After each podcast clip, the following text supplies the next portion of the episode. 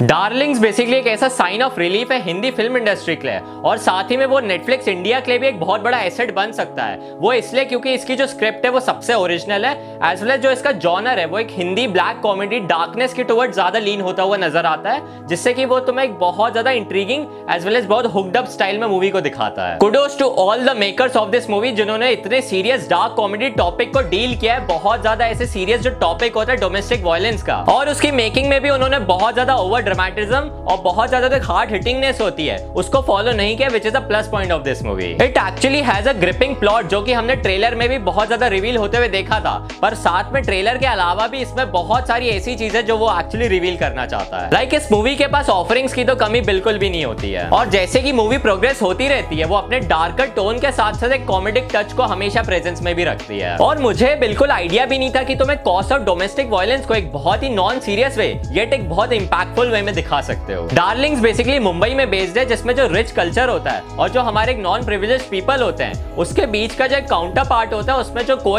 लोग हैं वो एक्चुअली किस सोसाइटी में रह रहे हैं और कैसे सफ़र कर रहे हैं, उसको दिखाती है। पर ये जो ओवरऑल जर्नी है बेसिकली एक मदर और डॉटर के डुओ पे ही बेस्ड है, जो कि अपने हेल्थ के अंदर, अपने आपस में ही हेवन क्रिएट कर देती हैं। और ये स्टोरी मेनली फोकस है एक हस्बैंड एंड वाइफ के ऊपर, जिनका नाम रहता है हमजा और बद्रू रिस्पेक्टिवली हमजा बेसिकली एक ऐसा हस्बैंड है, जो एक्चुअली बहुत ज़्यादा दारू पीता है, और दारू के नशे में अपनी बीवी को बहुत ज़्यादा मारता है। स्टिल उसकी बीवी डिवोटिंगली उसके लिए ना अगले दिन बहुत सुबह जल्दी उठ के नाश्ता भी बनाती है, और वो उसको माफ़ भी कर देती है। क्योंकि हमारे जो हमजा भाई है, वो एक्चुअली अपनी बीवी मतलब जो उनकी डार्लिंग्स हैं, उनसे ना माफ़ी मांग लेते हैं एंड वो उनको माफ़ कर देती है एंड आगे चल के साइकिल कंटिन्यू ही होता रहता है। और जो आलिया भट्ट का कैरेक्टर है, वो बेसिकली अपने आप को ऐसे कन्विंस करते हैं कि वो एक लव मैरिज में और लव मैरिज के अंदर आर्ग्यूमेंट्स और अब्यूज तो चलता ही रहता है, इसलिए वो उसको माफ़ भी कर देती है। पर यार देखो लाइफ में हर चीज़ की लिमिट तो ज़रूर होती है और इसी जो एक लूप में जो एक ट्रैजिक इंसिडेंट्स होते ही जा रहे बद्रू के साथ, वही इंसिडेंट्स वो उसको फोर्स करते हैं कि वो कैसे अपनी लाइफ को रिकैलिब्रेट भी कर ले एज वेल एज जो उसका एक मैनिपुलेटिव हस्बैंड है।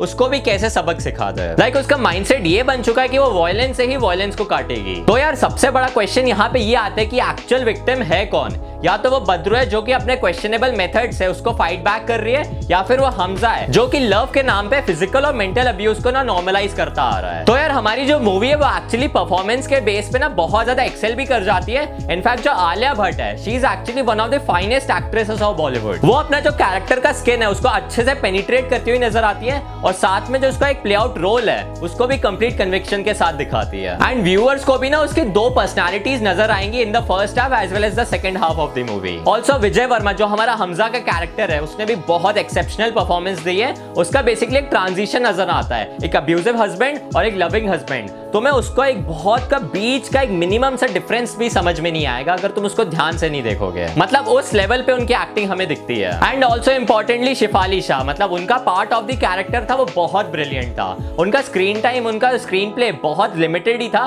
पर जितना भी था, बहुत ही एक्सेप्शनल लेवल पे था। सो यार contrary to the trailer basically जो डार्लिंग्स मूवी है, वो इतनी ज़्यादा सस्पेंसफुल या ऐसे डार्क कॉमेडी मूवी नहीं है। इसकी स्टोरी को बेसिकली एक बहुत ही लीनियर और एक सिंपलिस्टिक फ़ैशन में दिखाया गया जिसमें तुम्हें एक जो अब्यूजर होता है, वो कैसे एक्सप्लॉइट करता है अपने पार्टनर को over a man versus women battle को भी दिखाया है। Also most of the movies actually shot in a very confined space इसलिए ओवरऑल जितने भी सिनारियोज होते हैं, जितने भी बैकग्राउंड सिनारियोज हैं, वो हमें वैसे रोटेट होते हुए ही नज़र आता है, जो कि इस ग्रिपिंग डोमेस्टिक नॉयर मूवी को एक्चुअली एक मोनोटोनस ड्रामा मूवी बना देता है। इसीलिए मुझे लगता है कि इसकी प्लानिंग में थोड़ी सी कमी रहेगी। और उसको और ज़्यादा बेटर बनाया जा सकता था।